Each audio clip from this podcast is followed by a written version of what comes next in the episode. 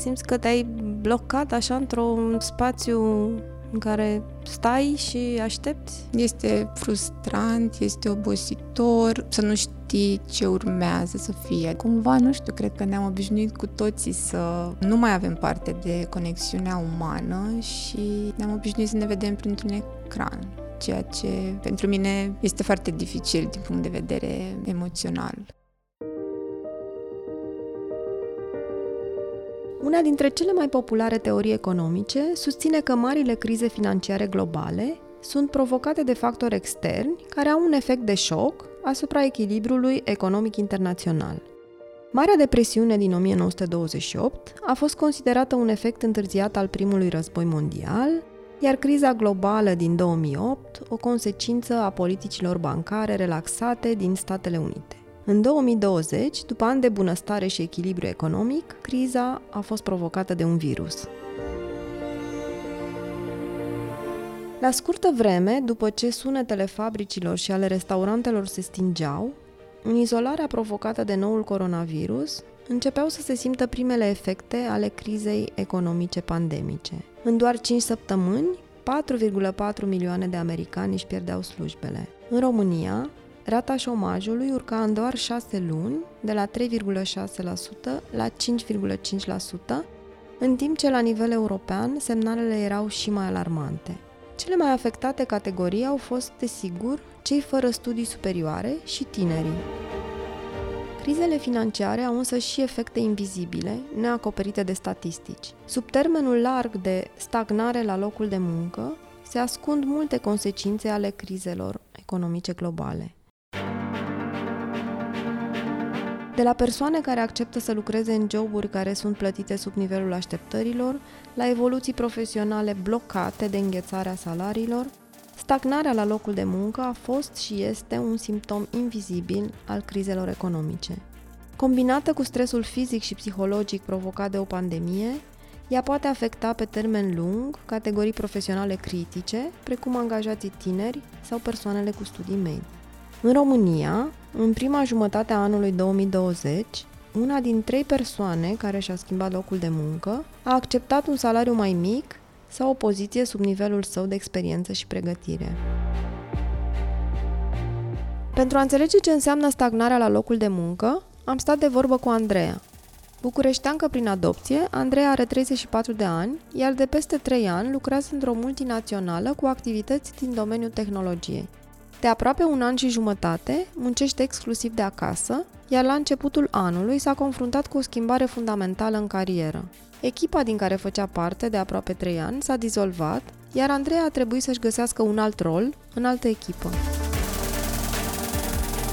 Lucrând în continuare de acasă, într-o companie modernă care manifestă un interes constant pentru bunăstarea angajaților, Andreea s-a luptat cu sindromul stagnării și cu nevoia de a se adapta ritmului și cerințelor unei echipe noi. Alături de managerul echipei, fiind parte dintr-o companie preocupată constant pentru ca angajații să fie bine la job, Andreea începe să depășească acest sindrom și să-și regăsească locul în echipă. Sunt Simona Tache și începe Mai bine la job, un podcast despre modul în care s-a schimbat munca noastră în ultimele luni și sfaturi despre cum putem începe să muncim mai bine și mai motivați chiar de mâine. Bună, Andreea! Bună, Simona! Îmi pare bine să ne întâlnim într-o după-amiază foarte caldă, uh, dar aici la noi e răcoare, să vorbim despre muncă. Aș vrea să te întreb cum e la tine la muncă, despre ce e jobul tău. Eu lucrez în marketing de mai bine de trei ani într-o multinațională din domeniul tehnologiei și dacă ar fi să folosesc un singur cuvânt pentru întrebarea ta, ar fi în acest moment overwhelming.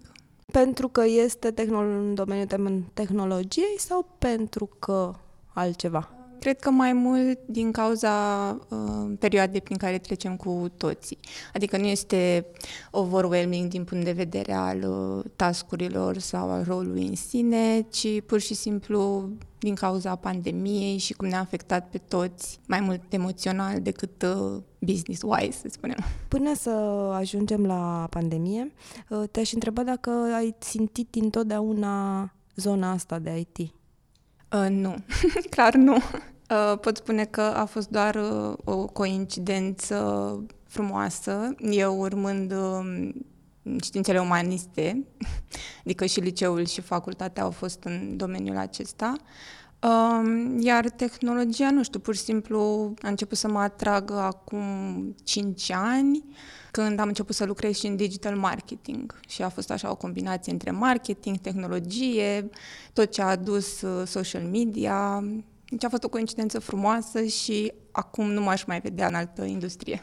Dar până să te atragă, ți se părea așa puțin scary? Că mie, uh, da. și eu sunt filologă la originile vechi, exact. așa. Înainte de a fi psiholog, am fost filolog, mă rog, am fost mai multe și întotdeauna mi s-a părut așa, wow, ceva de neatins. Deci ți era, ți se părea greu de... A fost scary și este în continuare, pentru că pot să spun că sunt o persoană a tehnică, deși lucrez în tehnologie. Am lucrat și în jurnalism înainte, Uh, însă cumva, nu știu, este o, o ia ca o provocare, adică este scary, dar nu foarte negativ. Și te super descurci de vreme uh, ce faci da, asta de atâta timp. Cumva lucrez în marketing, unde uh, nu trebuie să știi neapărat cum se creează produsul respectiv, ci să știi ce nevoi rezolvă consumatorului și, prin urmare, este mult mai ușor și pentru mine să, să înțeleg tehnologia plecăciuni de la o persoană tehnică pentru altă persoană tehnică care lucrează în marketing într-o companie de IT. Da, este foarte amuzant că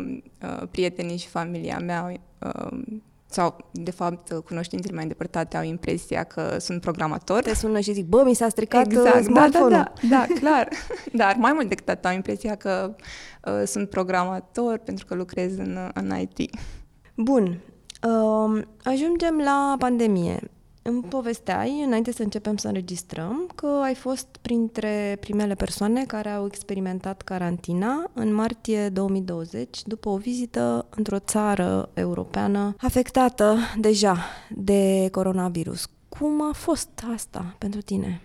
A fost foarte, foarte ciudată întreaga experiență. Um, practic, vacanța respectivă, noi, adică eu și prietenul meu, am programat undeva prin noiembrie-decembrie 2019.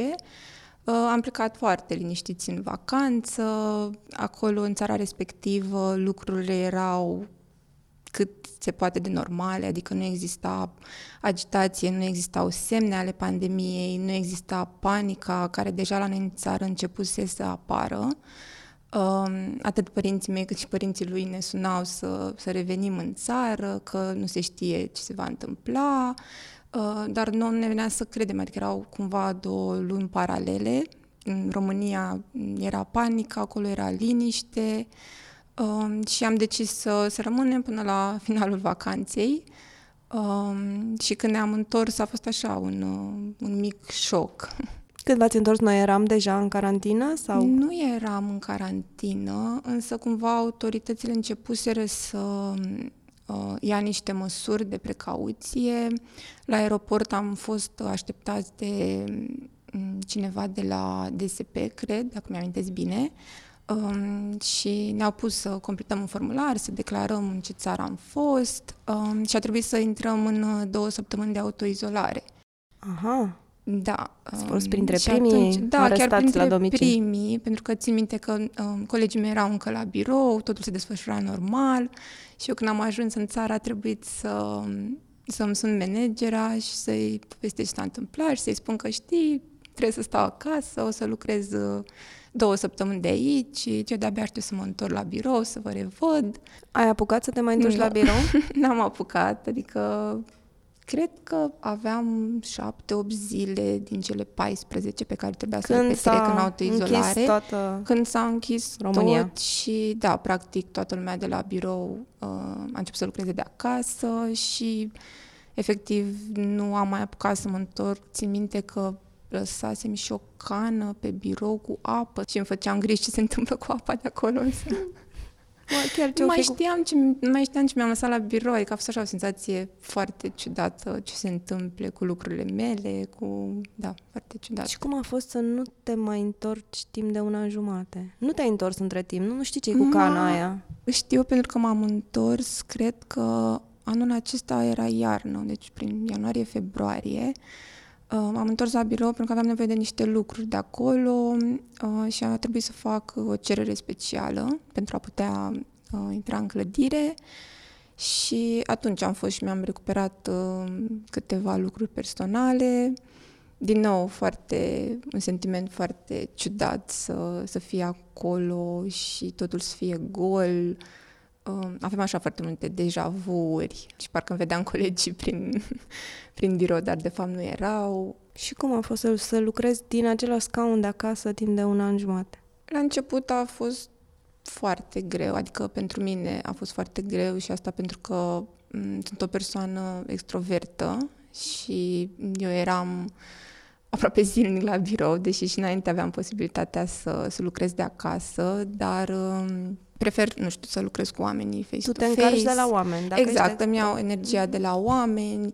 Uh, pentru mine ședințele erau obositoare, adică le preferam uh, decât uh, acum colurilor. Uh-huh. Um, și mi-a fost foarte greu la început, însă în timp, pentru că sunt o persoană care se adaptează, zic eu, destul de repede la schimbări, am început să, nu știu, accept situația, să-mi asum că, ok, asta trebuie să facem cu toții, nu sunt doar eu în situația asta și iată-mă după un an și jumătate în aceeași casă, la același în birou. Casă. Um, Când vă întoarceți? Uh, nu știm exact când ne întoarcem. Uh, există, desigur, foarte multe discuții, foarte multe sondaje interne uh, pe care compania le trimite uh, și suntem consultați în acest sens, uh, dar nu există o dată fixă, depinde foarte mult de fiecare țară în parte, uh, de ceea ce se întâmplă din punct de vedere epidemiologic, în regiune, în țară, Um, de, nu știu, decizia autorităților, adică sunt foarte mulți uh, factori care influențează întoarcerea noastră la birou, însă ceea ce se dorește este un model hibrid în care uh, oamenii să, nu știu, ori să revină ușor, ușor la viața de dinainte, pentru că sunt sigură că ne va fi foarte greu să ne readaptăm, ori să, nu știu, vină de câte ori fiecare dorește să, nu știu, să ia o pauză de la mm, lucratul de acasă,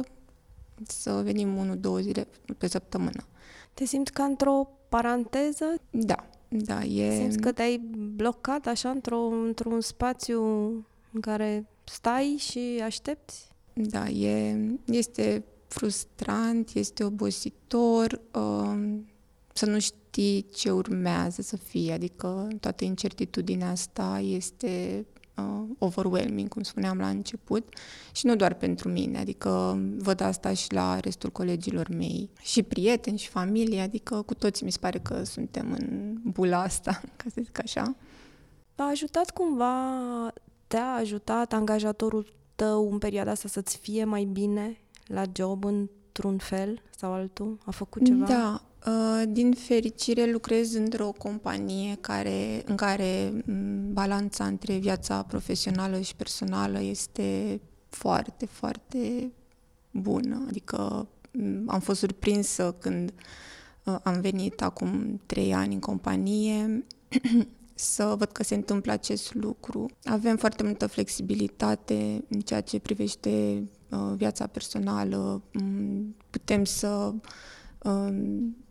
ne facem programul, să lucrăm, cum, nu știu, dacă suntem persoane mai matinale, lucrăm mai mult dimineața, dacă trebuie să ducem copilul la grădiniță, putem să-l ducem fără să facem, nu știu, cereri speciale sau așa. Există foarte multă flexibilitate din partea managerilor, foarte multă înțelegere. Um, deci, din punctul de vedere, exista și înainte de pandemie flexibilitatea aceasta uh, și cu atât mai mult acum, când vrem, nu vrem, programul de lucru s-a schimbat foarte mult, mai ales că fiind o companie globală, lucrăm cu toate țările, toate continentele și cumva toată lumea a fost afectată la nivel global și este așa, nu pot să spun că mai există clasicul 96 și ne descurcăm. Ce mai fac altceva pentru voi care să vă ajute? Um, În afară de flexibilitatea aceasta, uh, există, de exemplu, ore de terapie incluse în uh, abonamentul medical pe care, pe care îl avem. Există sesiuni de yoga, sesiuni de coaching, de mentoring pe care le putem face cu uh, diferiți colegi. Am foarte mulți colegi în atât în țară cât și în afara țării, care au și alte specializări pe lângă jobul de zi cu zi și își oferă ajutorul. Ce și eu personal uh, am făcut coaching și mentoring cu colegi din România și din afară. Am fost și separat la te- terapie, tocmai ca să pot să Asta voiam să te întreb dacă ai, fo- dacă ai folosit, uh, dacă ai folosit uh, ce-ți oferea compania. Am folosit, da. Și ce mi oferea compania și extern. Uh, de asemenea, mai nou ne decontează și anumite utilități. Am primit și o sumă de bani pentru a ne putea cumpăra accesorii pentru birou sau am avut colegi care au făcut cereri să-și ia, nu știu, monitoarele, scaunele de la birou pentru a-și crea acasă un mediu cât mai confortabil de lucru. Adică există foarte mult suport în, în zona asta. Asta este îmi place da. așa când aud despre, despre companiile care au grijă de oameni. Știu că la începutul anului, din cauza unor schimbări din compania ta, uh, echipa din care făceai parte s-a dizolvat. Da. Cum a fost să te trezești în situația asta după ce deja experimentasei niște pandemie? A fost greu, dar în același timp nu pot să spun că a fost o schimbare foarte mare, deoarece când vorbim de o companie globală cu zeci de mii de angajați, cu nu știu, zeci de business-uri, astfel de schimbări au loc anual. Adică pentru a, nu știu, a se alinia cu piața, pentru a face față noilor cerințe ale clienților, anual strategia se schimbă.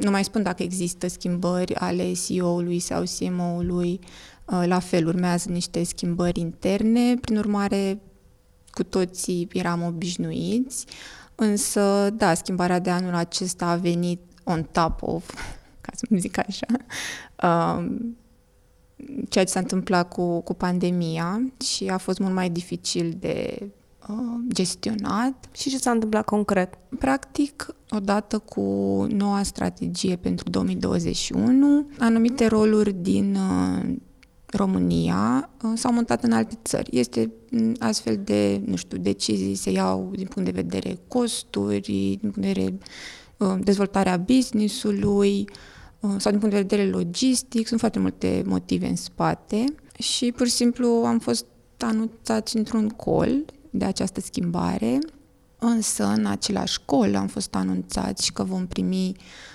sprijin din partea uh, managementului, leadership-ului, uh, pentru a ne reloca pe alte roluri, adică nu s-a pus niciodată problema bine pa uh-huh. și cu toți am reușit să, să ne găsim roluri noi în interiorul companiei, ceea ce mm, a fost o veste mai mult decât bună, având în vedere că am uh, prieteni care și-au pierdut locul de muncă din cauza, din cauza pandemiei. Și acum ești pe un alt rol? Uh, da. Te-ai adaptat deja? Da, da, fără probleme. Adică, după cum spuneam, există foarte mult uh, suport din partea uh, noului manager, din partea noilor colegi. Uh, evident, tot uh, rolul ar trebui să-l învăț uh, prin Zoom, de la distanță, cu un buddy de la distanță. Nu te-ai întâlnit încă cu noi tăi colegi? Uh, nu, nu, nu m-am întâlnit. Um, dar cumva, nu știu, cred că ne-am obișnuit cu toții să avem parte de uh, de fapt să nu mai avem parte de conexiunea umană și ne-am obișnuit să ne vedem printr-un ecran, ceea ce pentru mine este foarte dificil din punct de vedere emoțional. Nu numai pentru tine, pentru toată lumea e greu. E una din marile lecții ale, ale pandemiei. Ai avut discuții cu superiorii tăi despre evoluția ta profesională pe parcursul pandemiei? Da, am avut, adică practic pentru noi um, lucrurile nu s-au schimbat atât de mult din punct de vedere um, business, din punct de vedere desfășurare roluri, pentru că noi și înainte aveam posibilitatea de a lucra de acasă, suntem o companie evident digitalizată, um, și mm, le-am continuat activitățile la fel cum le-am fi continuat și de la birou. Asta înseamnă inclusiv uh, nu știu, one-on-one-urile pe care le aveam lunar cu managerul despre uh, cariera mea, despre ce fac, despre uh, ce vreau să fac în viitor. Uh, iar aceste uh, lucruri au continuat și pe perioada pandemiei, continuă și acum. Există posibilitatea de dezvoltare, adică există în continuare roluri în companie pe care aș putea merge dacă îmi doresc. Sună bine. Ce te motivează să rămâi într-un job? Ceea ce mă motivează și m-am motivat dintotdeauna um, au fost oamenii cu care lucrez. Adică la fiecare interviu la care, la care am mers, întotdeauna, nu știu, m-am bazat pe intuiție foarte mult și pe conexiunea, chimia pe care am avut-o sau nu am avut-o cu viitorul meu manager sau chiar cu viitorii mei colegi, pentru că au fost interviuri în care au participat și colegii. Și dacă am simțit că, ok, pot să lucrez cu oamenii ăștia, uh, am zis da. Au fost cazuri în care am simțit nu, că nu m-aș, nu știu, potrivi, nu m-aș integra în echipa respectivă și am, nu am mai continuat procesul. Deci, în primul rând, mă motivează oamenii. În al doilea rând, ar fi, nu știu, pasiunea mea uh, pentru scris, pe care am avut-o din, din totdeauna. Uh, Uh, după cum am spus, am lucrat și în presă, am avut și un blog personal, uh, sunt pasionată de tot ce înseamnă uh, storytelling. Și jobul ăsta pe care l-ai acum îți aduce și niște oameni și te aduce exact, și posibilitatea da. de a-ți manifesta pasiunea. Da, este uh-huh. o combinație perfectă și sper să rămână așa mult Pentru timp. că vorbeai de oameni. Ce ai învățat despre uh, tine și despre colegii tăi în perioada asta? Că suntem mai puternici decât credeam că suntem, că este important să, să rămânem împreună, că oamenii sunt mult mai empatici și mai înțelegători decât par. Decât par, exact. Adică am avut o surpriză foarte, foarte plăcută în sensul ăsta. Ai învățat destule. Cu toții am învățat despre cât de important sunt oamenii pentru noi și da, că suntem mai puternici decât credeam că suntem. De ce ți-e cel mai dor de dinainte, de, de viața, din viața de dinainte de pandemie? De libertate. Mi-ar plăcea să, să avem din nou libertatea de a, nu știu, de a călători, de a putea respira. Practic de libertate sub orice formă mi-e dor, evident, mi-e dor de, de oameni, mi-e dor de colegi. Mulțumesc foarte mult pentru că ai împărtășit din greu și din experiența ta.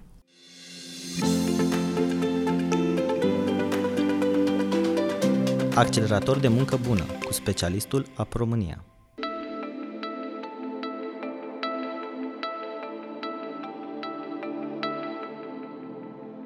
De multe ori, stagnarea la locul de muncă poate fi un efect invizibil al unor crize economice ce schimbă fundamental modul de organizare al companiilor. Incertitudinea economică determină companiile multinaționale să acționeze prudent, limitând sau chiar înghețând pentru perioade scurte de timp procesele de evaluare profesională. În tot acest timp, comunicarea transparentă cu angajații este fundamentală și un rol important la liderii de echipe, cei care trebuie să rămână aproape de colegi, pentru a le oferi un orizont de timp pentru schimbările ce afectează locul de muncă și, implicit, propria carieră. Ce pot face însă companiile pentru a limita exodul angajaților nemulțumiți de situația în care se află la locul de muncă? Beneficiile extrasalariale pot fi un instrument financiar de motivare a angajaților care nu se mai simt bine la job, Fiind deductibile fiscal și putând fi alocate din bugetele pentru cheltuieli sociale, acestea pot fi o măsură de motivare a angajaților atunci când ei simt că evoluția lor financiară la locul de muncă nu este pe măsura așteptărilor. Nu în ultimul rând, transparența comunicării în interiorul unei organizații este considerată un atu atunci când aceasta traversează momente de cumpănă. Un lider transparent ce va comunica onest schimbările din companie și care le va oferi angajaților un orizont de timp până la care se pot aștepta că vor fi afectați de ele, poate păstra alături de sine cei mai dedicați colegi.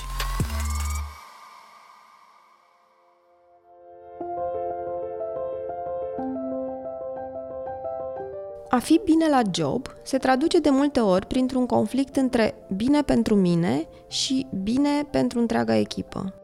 Atunci când undele provocate de o criză globală parcurg toate segmentele economiei, mulți dintre noi le resimțim la nivel individual, în salariul de la final de lună, în ore mai puțin plătite sau chiar în dispariția unor beneficii profesionale. Când undele șocului trec, când ne ridicăm în picioare, la finalul unei crize, e important să ne reamintim ce așteptări profesionale avem și cum putem să muncim din nou, motivați și energici. Vă mulțumesc că mi-ați fost alături pentru a descoperi împreună ce înseamnă să fim mai bine la job. Indiferent de meseria fiecăruia, de locul în care lucrăm zi de zi, dar și de așteptările pe care le avem de la noi înșine, e important să învățăm ce înseamnă echilibrul profesional și cum putem să lucrăm mai bine, chiar de mâine. Accesați apromânia.ro pentru mai multe informații despre beneficii extrasalariale în scopul motivării angajaților.